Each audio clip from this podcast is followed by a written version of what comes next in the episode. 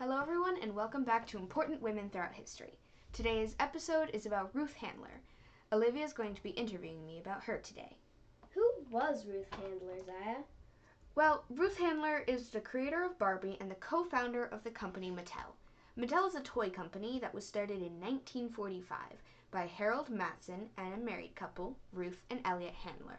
The name Mattel came from the first part of Harold Matson's last name and the ending sound of Elliot Handler's first name.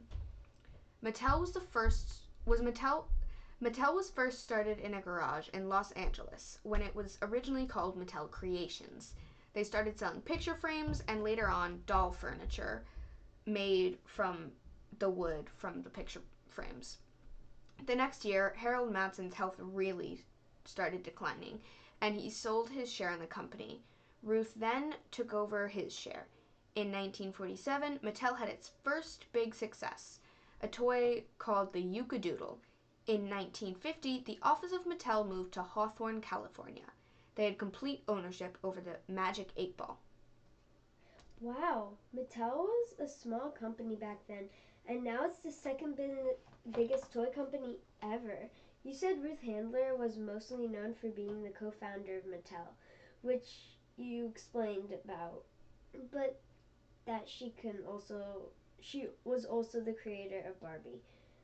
When did she create Barbie? Well, Barbie first debuted in 1959. Ruth Handler had observed her daughter Barbara would often pretend her paper dolls were adults. Back then, most dolls were baby dolls, and Ruth saw an opportunity to make a doll that was an adult. She told her husband about the idea, and he was less than thrilled, which was also the reaction most of Mattel's directors had. In 1956, Ruth was on a trip with her children, Barbara and Kenneth, in Europe. Ruth found they had a doll that was what she had in mind for the adult doll. She bought three, gave one to her daughter, and brought the other two back to Mattel. The doll from Europe was called Bild Lilli and was based off a comic strip that was in a newspaper called Bild. Lilli was sold in Germany in 1955 and was targeted at adults. However, it became a toy many children loved, as they could dress her up in different outfits. When Ruth brought back the Bild Lilli doll, she reinvented it with help from Jack Ryan, a designer and inventor. The new doll was called Barbie and was named after Barbara Handler, Ruth's daughter. The Barbie doll came out of the American International Toy Fair in New York City on March 9, 1959. That date is also Barbie's official birthday. Barbie's original outfit was the iconic black and white striped bathing suit with a ponytail. Back then, you could buy this doll with either brown or blonde hair. Barbie has also become the best selling toy Mattel has ever made. That's a pretty cool story. I can't believe that Mattel didn't have any problems with Barbie being pretty heavily inspired by the Bild Lilli doll. Actually, in 1961, Mattel got sued by the Louis Marx and Company, who had bought the licensing rights to the Lilli doll. The company said that Barbie was a direct takeoff and copy of Bill Lilli and that Mattel falsely and misleadingly represented itself as having originated the design. Mattel fought against the lawsuit and it was settled in 1963. Mattel bought the copyright and patent rights for Bill Lilli in 1964. Oh wow, did Ruth Handler encounter with any other problems with Barbie? She did. Ruth thought that it was important for Barbie to look like an adult, although early research showed that parents were not happy about Barbie's adult figure.